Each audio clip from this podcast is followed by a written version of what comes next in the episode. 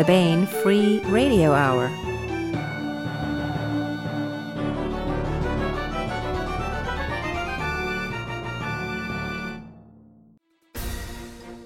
On the podcast, the Ur-Man rises from the Mesopotamian swamps to stamp out rumors that aliens were the biological fathers in the mitochondrial Eve paternity case.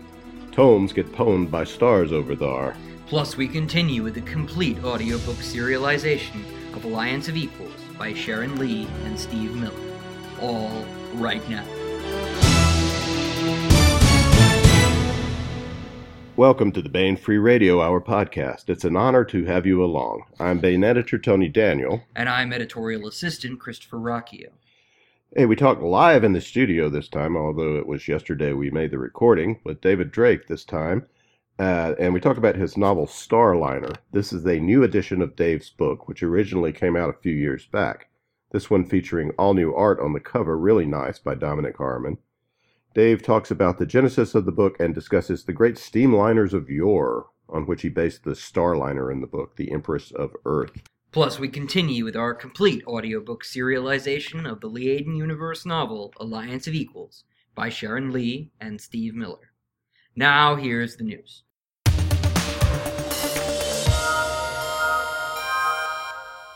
We have two really nice little science fiction gems on the website this month. These are stories that were the grand prize winner and the first runner up in the Jim Baen Memorial Short Story Competition for 2017. The first of these is called Feldspar. It's by Philip A. Kramer. I was there, by the way, when we gave these out in uh, at the International Space Development Conference in St. Louis this year. Feldspar is the grand prize winner of the Jim Baen Memorial Short Story Award. And author Philip A. Kramer, PhD, is a biomedical researcher specializing in metabolism, oxidative stress, and aging research.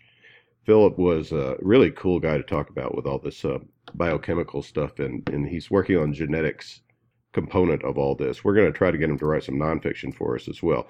He's been writing science fiction from a tender age, though. This is an excellent story. It's set on Mars, and it, the hero is this drone rover driver who's on Earth, who is trying to rescue an astronaut in distress who's actually there on Mars. And there's, you know, this 18 minute delay back and forth in radio transit and how they overcome that, how he overcomes that. It's a, it's a really cool story. Also on the front page is Bullet Catch, the first runner up of the 2017 Jim Baen Memorial Short Story Award competition. Author Stephen Lawson has served on three deployments with the U.S. Navy and is currently a helicopter pilot for the Kentucky National Guard. He lives in Louisville, Kentucky with his wife and is an MBA student as well. His writing has appeared in the Writers of the Future Volume 33 anthology, Orson Scott Card's Intergalactic Medicine Show, and Daily Science Fiction. He also has a story upcoming at Galaxy's Edge.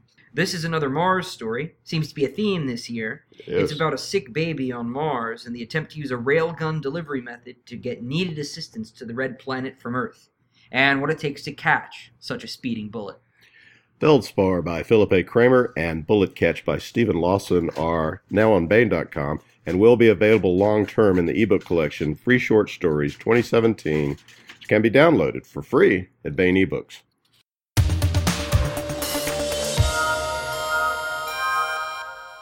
Want to welcome David Drake to the podcast once again. Hello, Dave. Hi, podcast. Hi, Baen readers, listeners.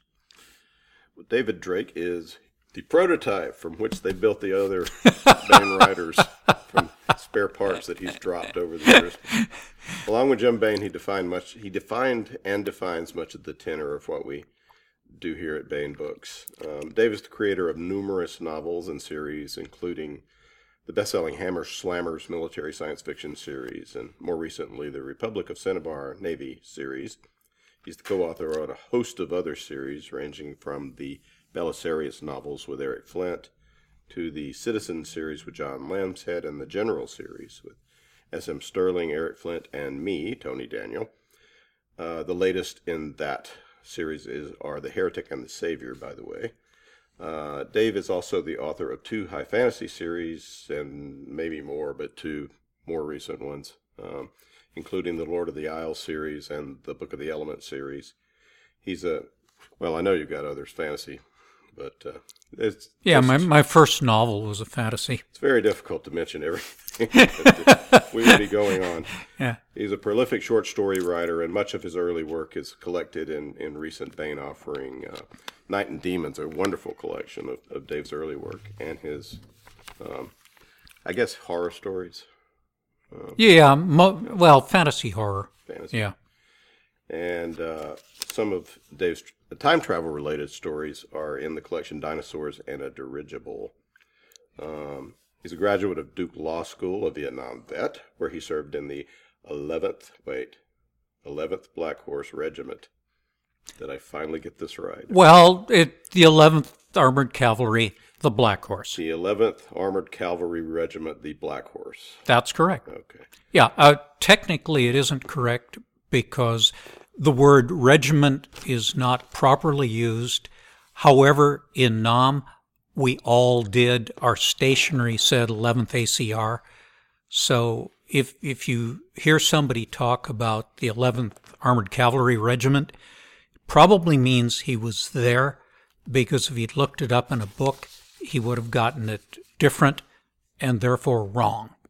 It would be Squadron because it's. Uh, no, uh, squadron is the you break a regiment, a cavalry regiment, down into squadrons. So there were three squadrons with the Black Horse, and each squadron had three field troops and one tank company. Because you cavalry doesn't have companies, and armor doesn't have squadrons. So there. Okay. Um, he also reads Latin for pleasure, and in order to mine many of his plots from history, from history's ore. Um, now out from Baen Books at booksellers everywhere is a shiny new edition of a novel that first appeared in 1992, I believe, Yes, it did. which is now officially a long time ago. The latest edition has a really beautiful new Dominic Harmon cover art, I think. Mhm. And that book is Starliner. Dave, I recognize several Drake motifs in this one, such as your FTL method, um, moving through sponge space. And Yeah, but you know, faster than light travel is just a way to have a story. Uh, you can write interstellar science fiction without FTL, uh, but it tends to be pretty bad. Uh, the there are exceptions, but um, Sprague de Camp did reality conscious uh, science fiction novels that and stories which are almost entirely forgotten, which is a pity because they were good stories. Um, the you know the early ones. Uh, I it doesn't really matter how you do it.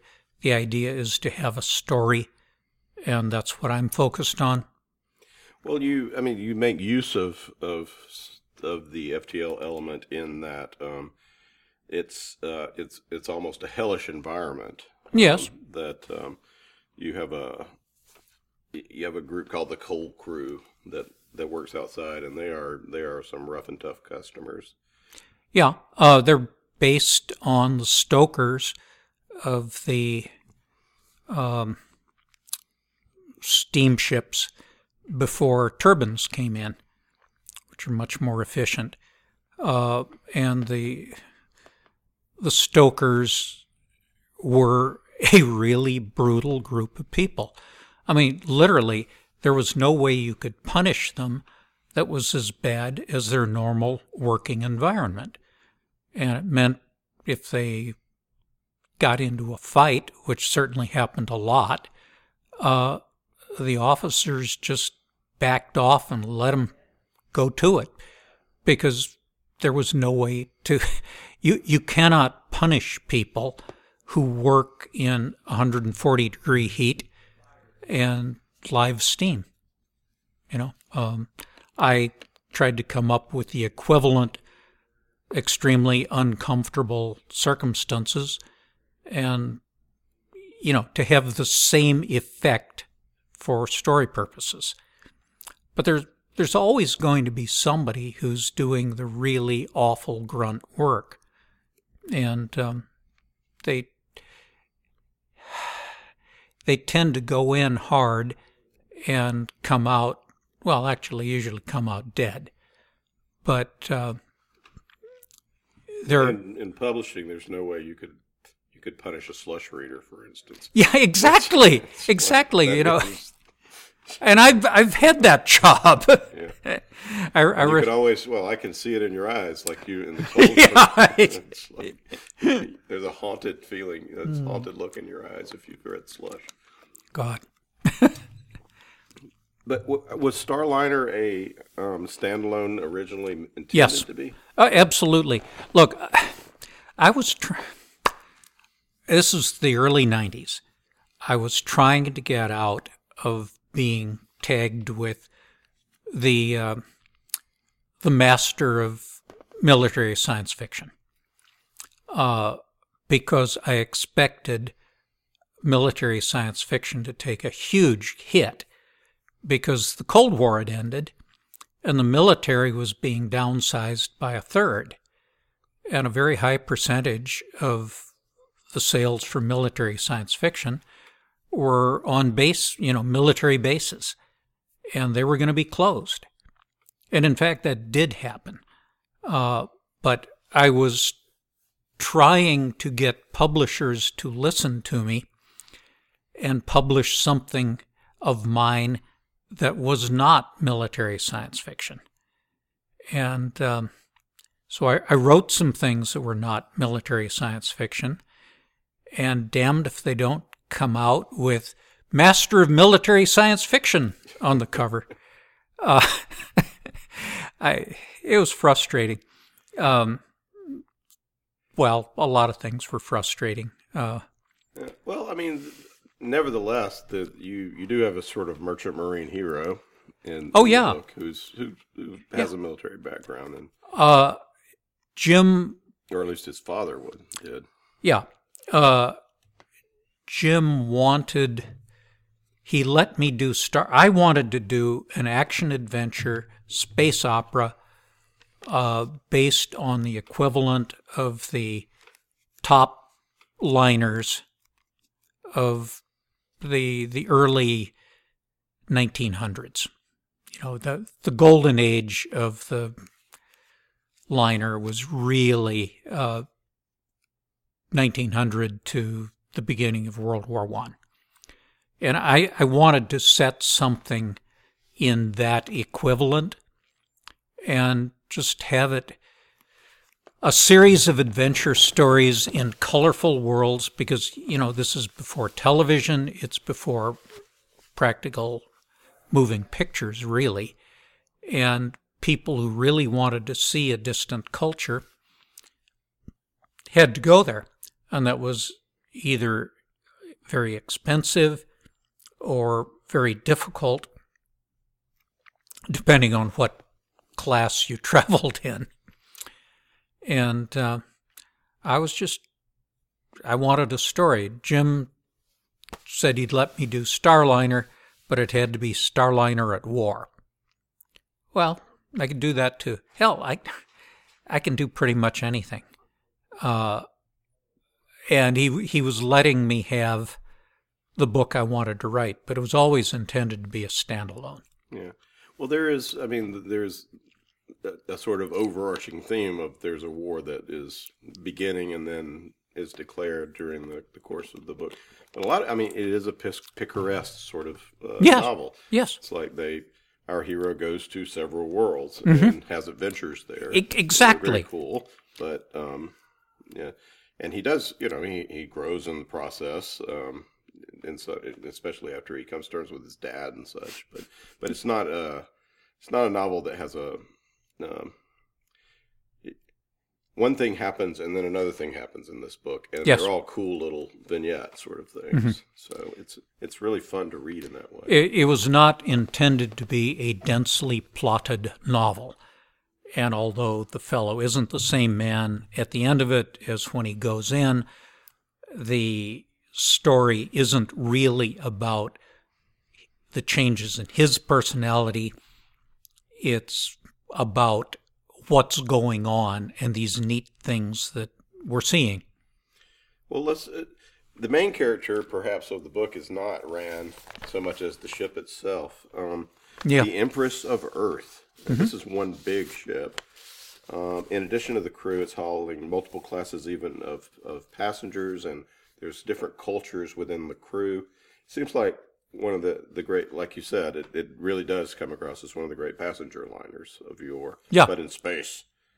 Um, I, I was sitting there with a schematic of the of the French line Normandie, uh, probably the greatest of the great liners, uh, in service only very briefly before war broke out, and then um, the U.S. Navy destroyed it and sank it in uh, New York Harbor through sheer incompetence. hmm. Yeah, that, that isn't the way the Navy tells it. But if you look at a, a Hitchcock, if, if you see the Hitchcock movie Saboteur, there is a scene of the Nazi agent driving the hero uh, down South Street, and they pass the capsized Normandie, capsized inner berth there, and the Nazi points to it and nods, and you're supposed to realize from that that the Nazis sabotaged it and sank her in harbor. Well, they didn't. The the Navy did, uh, but but not out of not because they were traitors, but because they were incompetent. Uh, she caught fire while she was being refitted into a troop ship and this this is the sort of thing that just happens. I mean, there were a series of mistakes occurred, but you know, okay, this happens. Um, and they then began pumping water into her, and the uh, the architect of the ship was in New York City at the time, Mm. and told the officer in command that they were going to sink her. She was going to turn turtle. She was a tender ship, and he wanted to go in and open the scuttling uh, valves so that she would sink in harbor on an even keel. Uh, because there was no way to keep her from sinking. And the naval officer in charge said, Go away. Uh, this is a Navy job now, buddy. And so the Navy got on with the job of sinking the Normandie. And the not sinking on the even keel was it warped it to such an extent. Oh, it, it was hopeless. Uh, she was with huge expense uh, refloated, but she was never used. I mean, she had to be scrapped as soon as she'd been. Oh. Uh, and this was this came out almost on top of, of Pearl Harbor. So they were, the Navy, having screwed up at Pearl Harbor pretty badly, uh, was not in in any mood to admit that they'd just sunk the largest, finest liner in the world. Also, um, but that that is a true story. What, what what did these what made these liners so fine and and how did you translate that over into the Starliner? they they were luxurious uh, they were huge they were the top um, really technological. They, they were the technological pinnacles of their time. These were amazing wonderful ships. Uh, they had fine artwork. Um, the uh, the Normandie's um, grand dining room was uh, had uh, panels of Lalique glass. Uh, the the bronze doors into that dining room are actually on a New York City cathedral now. They, they were successfully salvaged. Oh yeah, Yeah, where are they? The where are they? Dean? I, I, it's readily available, but I don't have the. Look, I wonder if it's St. John's or if it's the Catholic one, which name is now escaping me, which I know quite well. Uh, Anyway. probably the Catholic one, but Yeah. these huge bronze doors, I've seen photographs of them, you know, on the, the church. Cool. So what? It, what? How are they manned? It, it's um. They they had huge crews. You had a complete dichotomy between the passenger crews, the the people who were there to take care of the passengers, and this is not. You can think of it as a luxury hotel, but it's really multiple hotels because you do have different classes, and first class was. Uh, had world class chefs, uh, incredibly luxurious surroundings, and Spacious cabins. oh, spacious cabins and um, servants, you know, cabin crew. Uh, and then there were the people who sailed the ship, who were also very high end, and you you progressed in a large shipping line. So there's sort of two two separate groups of Wholly officer separate. class. Yes, wholly separate. Uh, it, it's uh, almost the same as an aircraft carrier, where you have the air crews and the ship's crews. And as I recall, uh, it's the fellow in command of the aircraft component who is in overall command. Uh, and I, basically, the same was true on um, a luxury liner. The the person who was in charge of the human side was really calling the shots, not the fellows who did the seaman work. I don't mean they didn't get along together or anything like that, Mhm. and but uh, They had different functions. yeah, completely different. And you did not pass from one to the other because what's required for the one is different from what's required for the other. The um the first class and then there's there's a sort of almost first class. First class, uh, second class, and then third class. Eh, sometimes, uh, if the, very often at this point, they usually called it steerage, and uh, And in in the book they're transporting colonists. yes, Many of them indentured folks Yes. that have no idea what they're getting into. Absolutely not. Which is pretty much the case. Um, the it was the immigrant traffic before the U.S. passed uh, the first immigration laws in the early 20s. It was the immigrant traffic that really paid for these big liners. Really? Yes. So they, there was a real reason to cram those oh yeah. the steerage full of people. Uh, the they tended to be um, Central European Jews.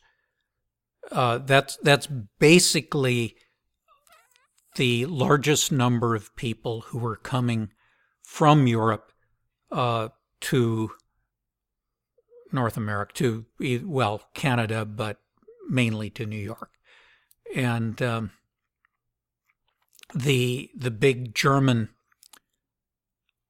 lines, um, Hamburg America, and um, hell, what's the other one? Blocking on it. Uh,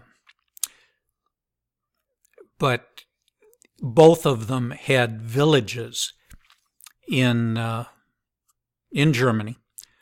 These trainloads of would-be immigrants would arrive in Germany, be loaded into camps, and these were basically quarantine camps because if disease broke out on the ship, not only did you have a huge problem on the ship, but the passengers would not be allowed to disembark at Ellis Island. So contagious diseases were removed, culled, in Germany before Hmm. uh, they were loaded on the ships. Uh, th- this was simply a matter of economics. And um, it's also why quite a lot of the later liners had more smokestacks than they really had. Uh, because immigrants tended to think that the more stacks a ship had, the um, the finer it was. Uh, that's why if you look at a picture of the Normandie, Mhm. you will see three stacks, but only two of them are real. Uh, there's a movie theater in the in the third, Wow. So Uh, they, and and there were a lot of four stack ships that really should have been two, Huh.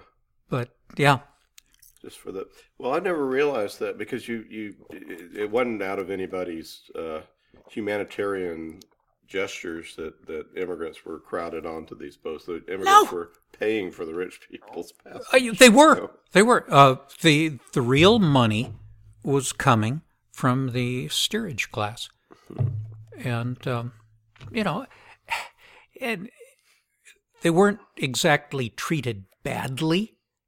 Uh, it was brutal conditions, but remember, there is a reason they've left the shtetls. Uh, you Well, know, that's what, that's what uh, our our hero says again and again in the book is like, you know, when they talk about the heart, the hellish conditions they're migrating to, he says, "Well, you don't know where they came from, but Yeah. I've, I've seen these places." Yes, and that's the thing. Um, yes, this was horrible and brutal, but it's better than what they had before. And I, I'm not saying this makes it right, but this is the reality. And outside of the ship are these coal crew uh, maniacs. Yeah. And, and Rand started out in a coal crew. Yes. he's our hero. Is um, He's worked his way up. yeah, and and he's he meets some members of the current coal crew who can't. It's like, why would you ever do such? a thing? yeah. Yeah, well, Don't you want to stay in hell with us? yeah. there, there is something about doing the toughest job there is. Something about being with the. This I have seen, uh, the toughest, hardest military unit in the world. Because I've been there. I rode with the Black Horse. Uh, Regiment. Yes. yeah. But that that's the thing. Um, once you're there, uh, you can look down on everybody. Uh, you you know you're tougher than they are, and of course these people are. I mean, Well, you have, and and the the camaraderie doesn't leave, or at least the respect, and, and you have him talk, yeah, um, talk some folks out of uh, of of gang banging a, a hooker and killing a pimp, yeah, which he he, he can understand that what why they're after this, but uh, he's he, he talks them down um, because they still have that connection. yeah. That that's a good scene. It it doesn't make him a saint. He's working with what he's got. And yeah, he knows where they're coming from. And no, this is a bad idea. Let's not do that. But you know, tell them that they can't do that because they know damn well they can. There's nobody who can stop them if they want to. So, and you know, just okay, that's the reality. Yeah, and the and, and we know that he's uh, not a knight in shining armor because he uh, uh, accepts the girl's payment in in trade. For, Well- for saving her. So, I, I'm, I'm, you know, this is not a saint. yeah, yeah. It's I like the fact that you know he's he's been touring around with his friend, the uh, his his boss and friend, the second the Second mate, yeah, second mate, who is also um, a woman, and he says you got to wait, just wait twenty minutes if you okay, take care of this little. yeah. Uh, It, and and he he almost did it to to to make the prostitute feel better because she's like you're not good enough i'm not good enough for you Yeah. yeah. mhm. he's like Hell, anybody's good enough for me.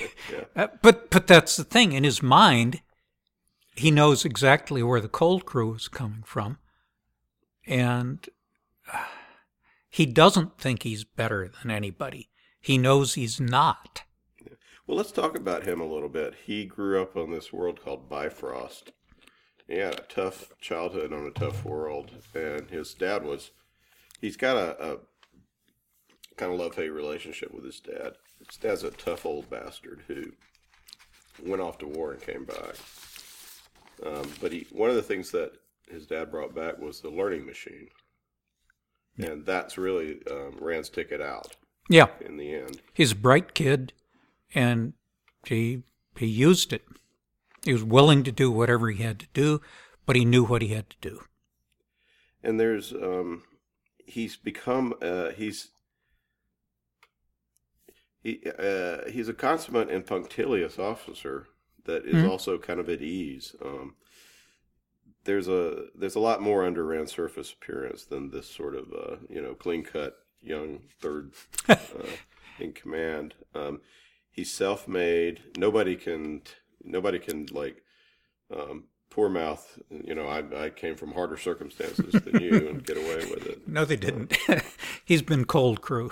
yeah so um tell i mean tell us a little bit more about this um, one of the things that one of the great scenes in the book is is his father has bequeathed um, some recordings of having of the battles that he's fought in he didn't ever want rand to see these things um, before they're they're like uh, you know uh, a cop camera Yeah, it, they're they're helmet footage yeah uh, of somebody who carried a And he flamethrower. never had that before his dad died. His dad died on him before his they he was old enough to really explain anything to him. So they go to um, it's later in the book, but they, they he and Wanda the uh, the um, second uh, mate go to this this battle area. I think it's called Thackerville or, At or Tankerville, yeah. Tankerville. hmm and they um and and he puts on this uh, this device and basically follows his father's footsteps through the thing and, and sees what his father saw. Um, and it's it's an incredible experience for him, and it's a, it's a wonderful flashback for us, and it's a great flashback scene in the book as well. But it's got all these levels going on of, of the son coming to understand, uh, you know, maybe why his dad was cold and standoffish, and Uh, And- crazy as a bedbug. yeah, And I've I've got a close friend now whose father had a bad war, and um, never talked about it until he had a stroke, and then stuff started coming out. But there was a lot of behavior in his father that my friend didn't understand until he became a lot older and to a degree reading my stuff. And he got a notion of where, you have a lot of veterans that identify with your work.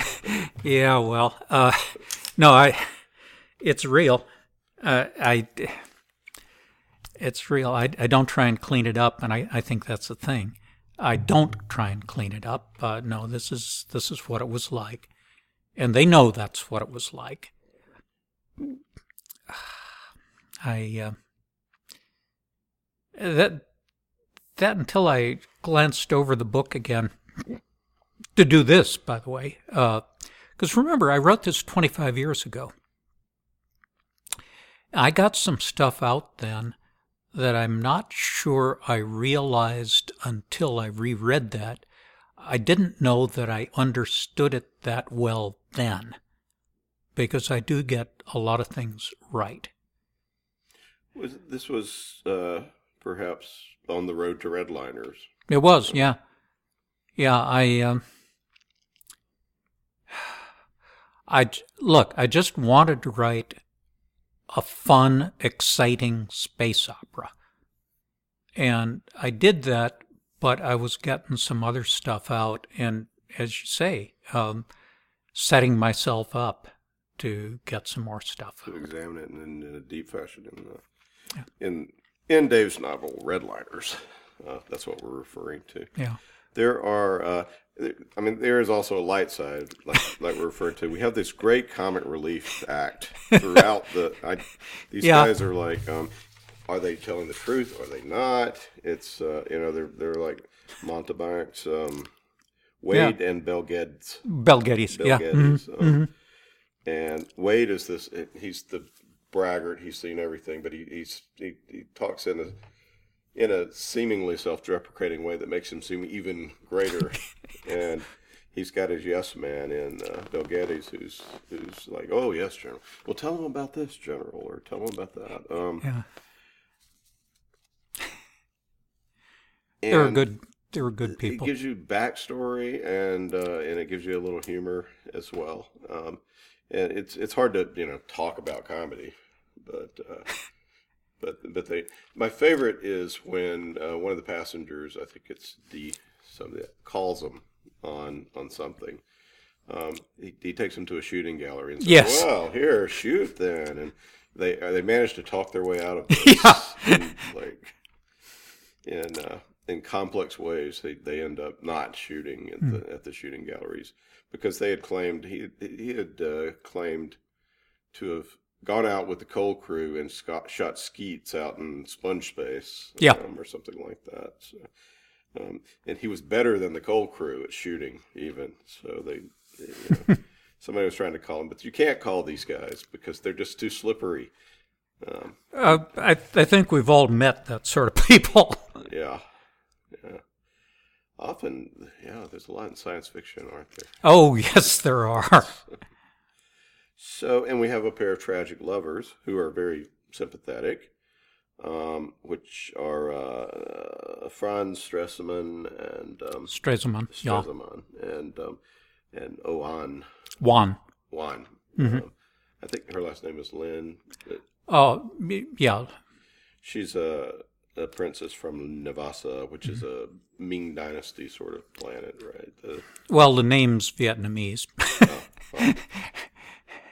she's a Yeah. the South Asian sort of uh, of of princess um, in the making, and he's from a the planet of um, Granholm, which is a Think of Prussia. yeah yeah, and Jawohl.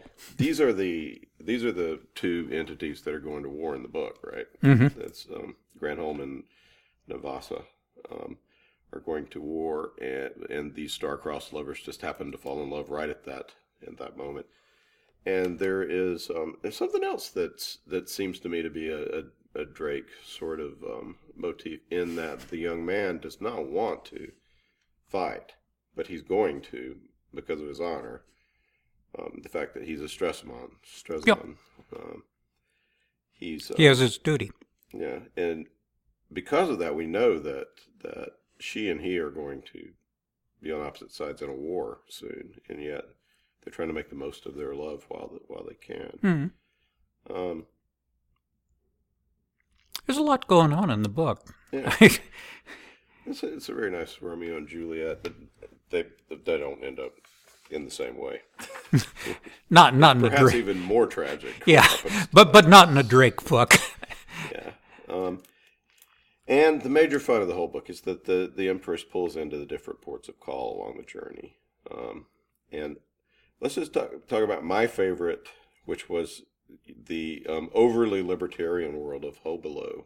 Um, Uh, it almost feels like you're you're neat. You're poking Jim Baen with this, this Uh, world. that's look. I didn't make that stuff up. Um, I was basing everything. Uh,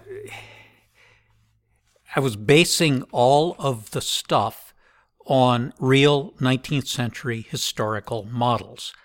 Uh, Mrs. Brassey's description of living for a couple of years in Cincinnati, uh, and problems like the guy the next store down uh, butchers hogs in the street, and which is therefore reeking with blood at all times, and absolutely uninterested in any of her highfalutin notions of how he ought to run his business and that no, you you should not, you know, spill blood and offal in the street, in you know, in the main street. somehow, Yeah, uh, well, and um, it's, it, every man for themselves in this. oh yeah, well, and uh,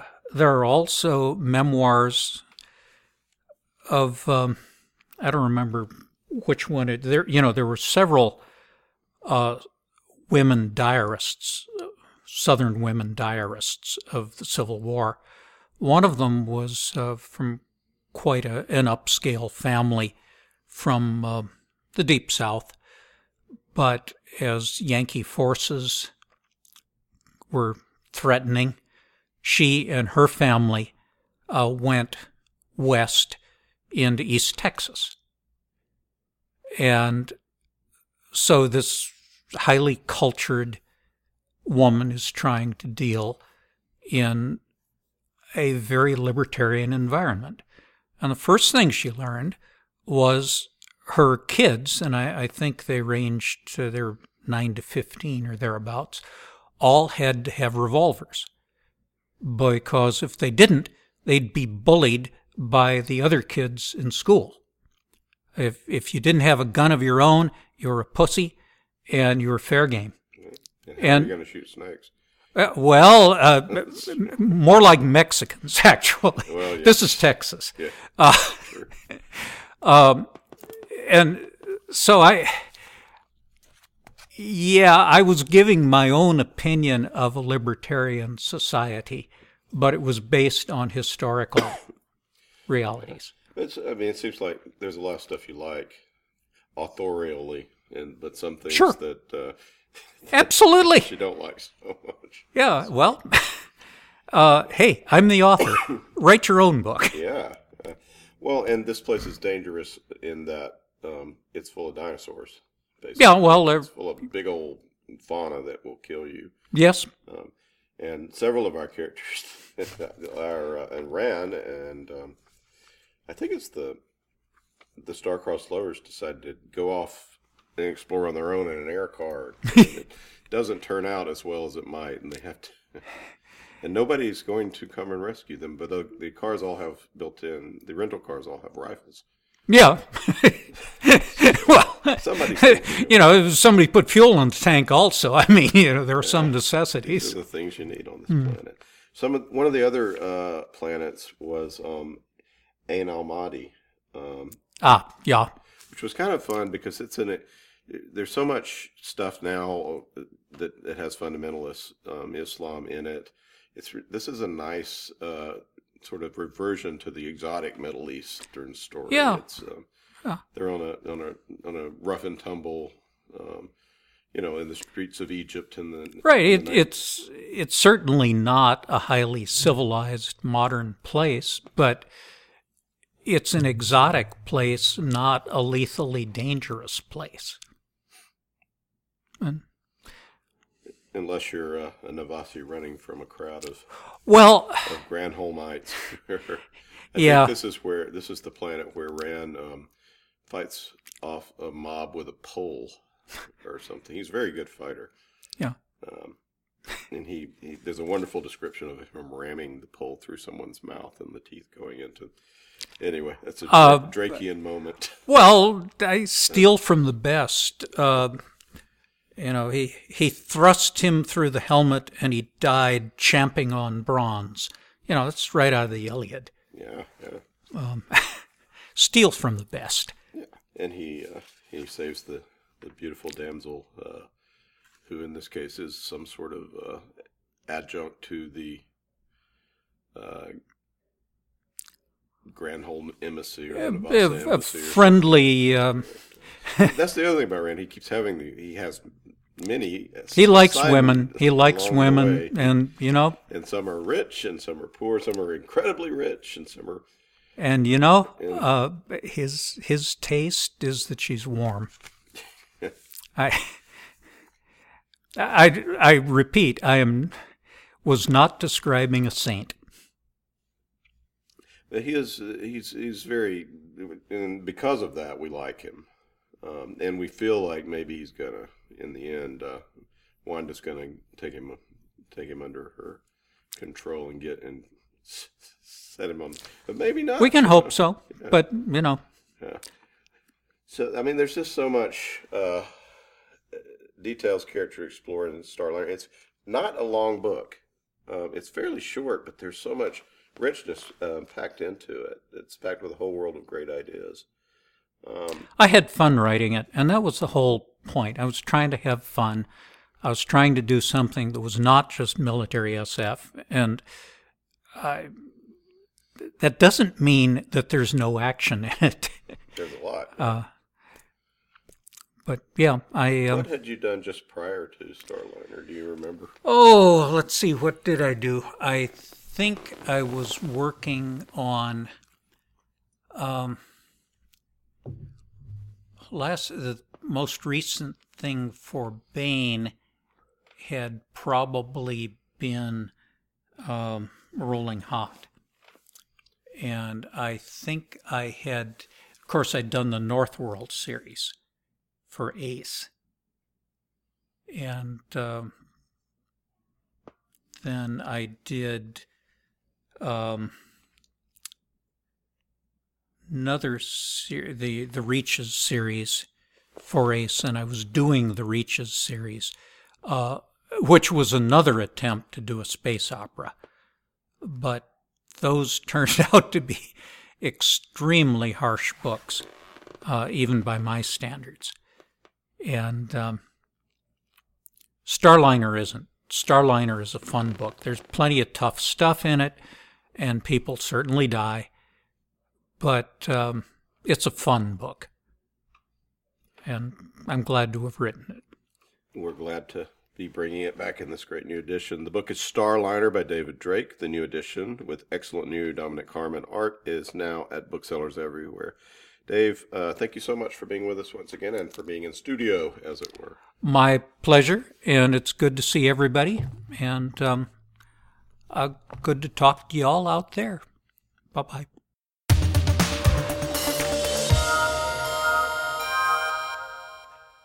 This is another entry in Alliance of Equals, a Liaden Universe novel by Sharon Lee and Steve Miller.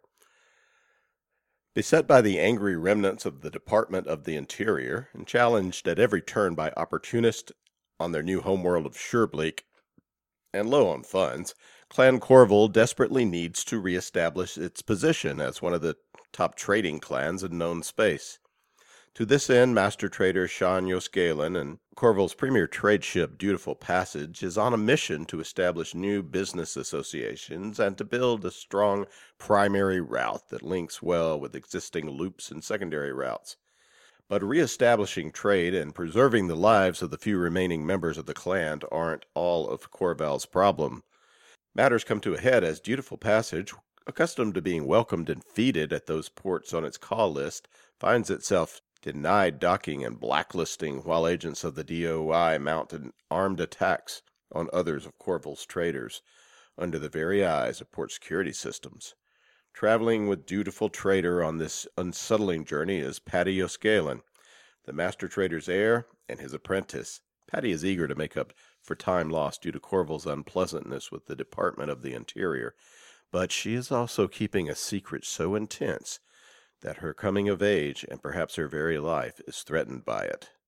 And here is the latest entry in Sharon Lee and Steve Miller's Alliance of Equals. It might be, Priscilla said, sipping her wine, that Padi's being prudent. Runig's rock generated a great many secrets. She might well have locked them behind walls. They were in their private quarters and at their ease, having ruthlessly rearranged schedules to gain two shifts together, saving an emergency call upon the captain, naturally. There was also the possibility of an emergency call upon the master trader, but that was not nearly so likely. At least, not until they came out of jump. I spoke to Lina, Priscilla continued. She was reclining on the lounge, her long, slim shape draped in a starry blue robe that bared her breasts. A fashion from her home world, where Priscilla had been the initiate of a goddess. In comparison, Shan's robe of deep red, broidered with yellow flowers and belted at his waist, was the merest commonplace.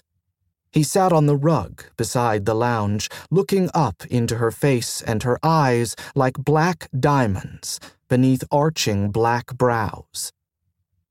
Lina hasn't had another glimpse of this wall, though she's still aware of Padi shifting the energy raised in the dance. Somewhere. She smiled slightly.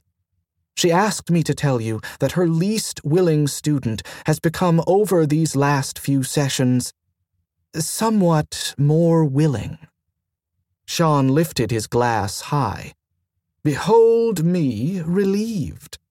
One naturally wishes one's heir to accumulate accolades, but least willing student of Debriat in the history of the dance is not quite in the line of one's fondest hopes. Priscilla laughed. She already has avid student of Menfriat, she pointed out.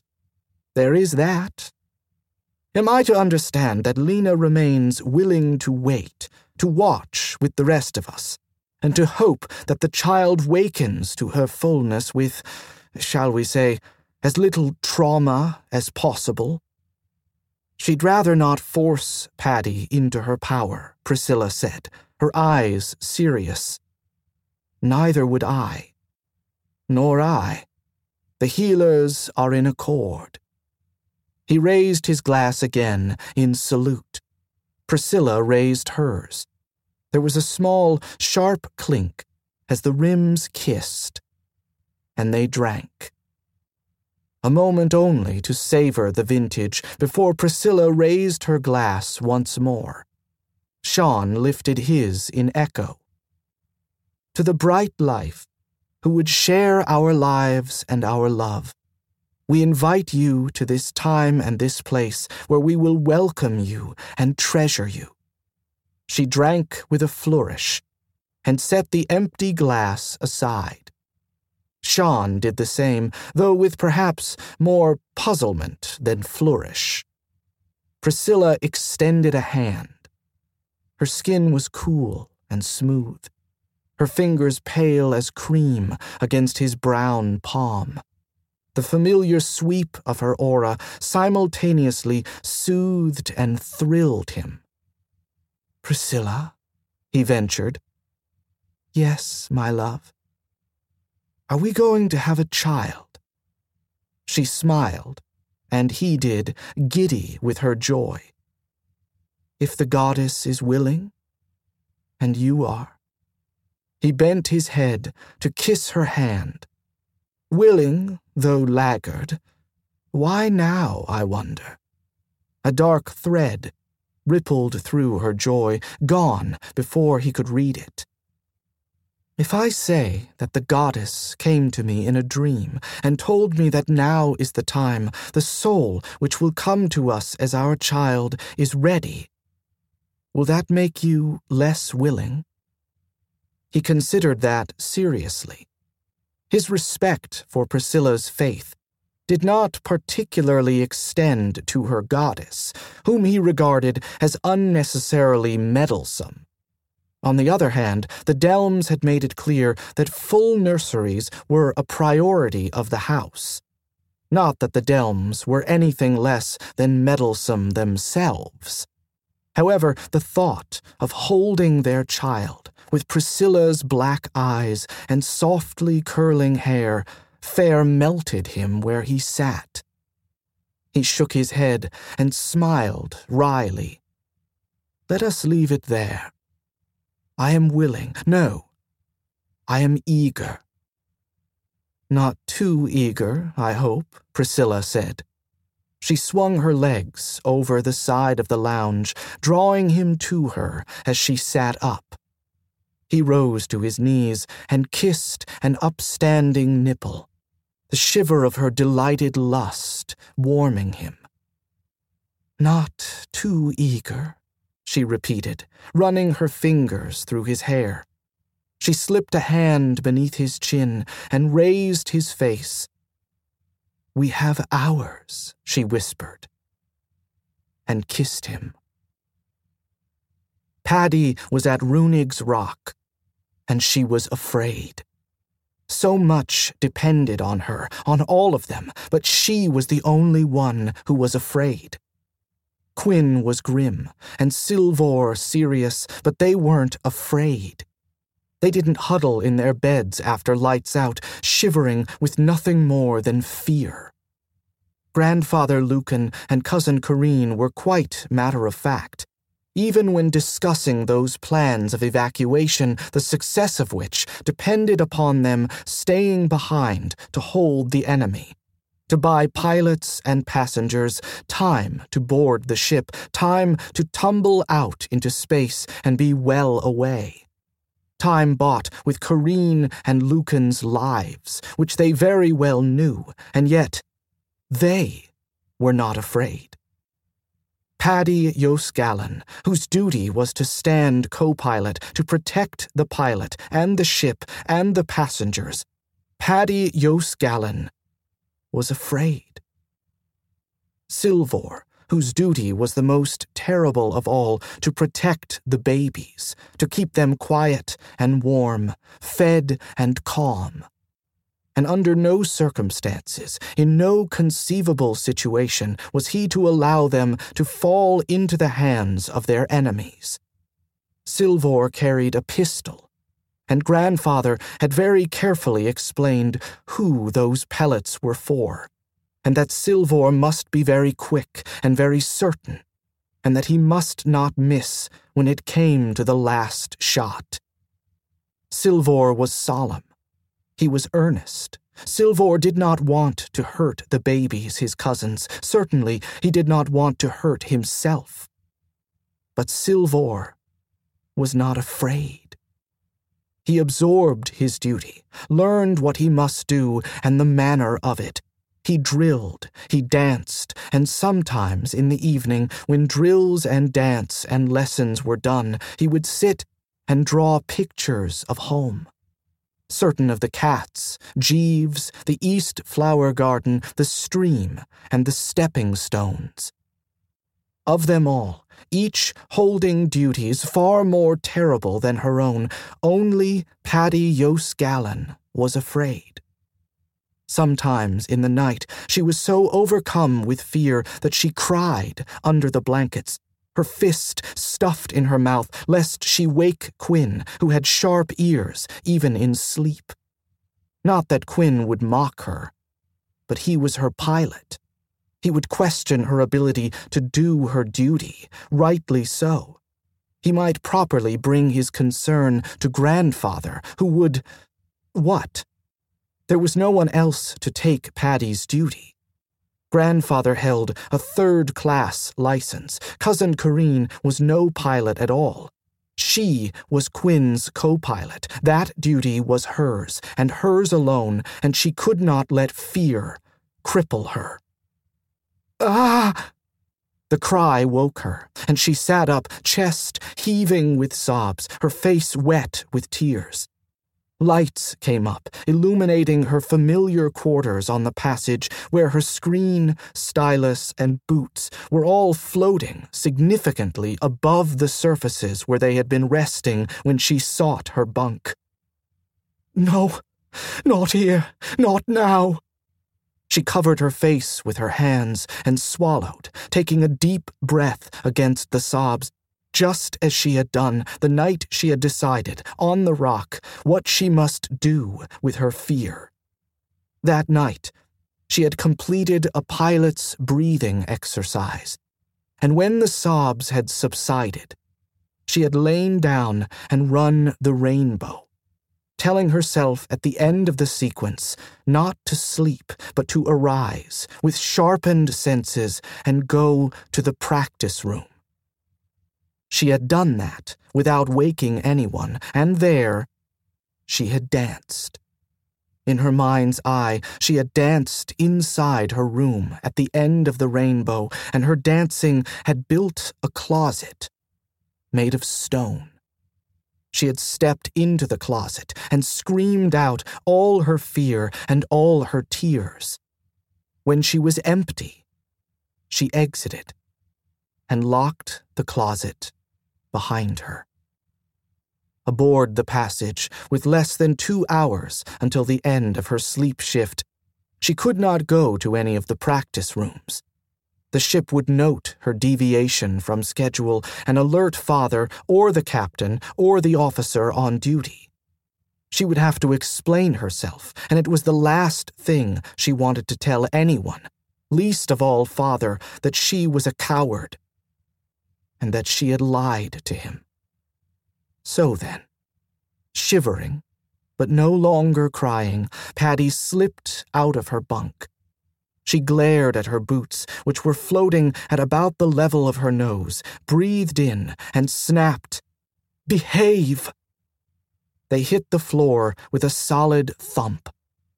Behind her, she heard the stylus strike the desktop and roll, and her screen settle with a bump. Padi looked about her quarters. Far too cramped here for Menfriat. But it was not, she thought suddenly, too cramped to dance Daybriat. For focus, was it? And to make her aware of her intent? Yes, certainly. The closet had weakened since its creation. She would reinforce it, make it so strong that the fear would never break free again. She took a breath, brought her imaginary ball in front of her heart, and called upon her intentions.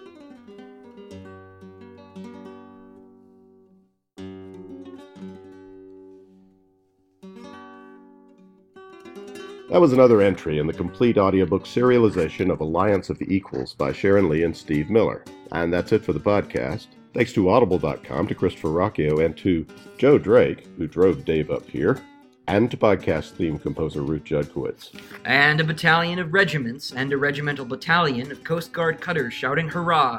Cutters who have their own secret ship whisperers jargon that even the coasties don't speak plus a starliner with all flags flying and decks lined with grateful readers, to David Drake, author of Starliner. Please join us next time here at the hammering heart of science fiction and fantasy, and keep reaching for the stars.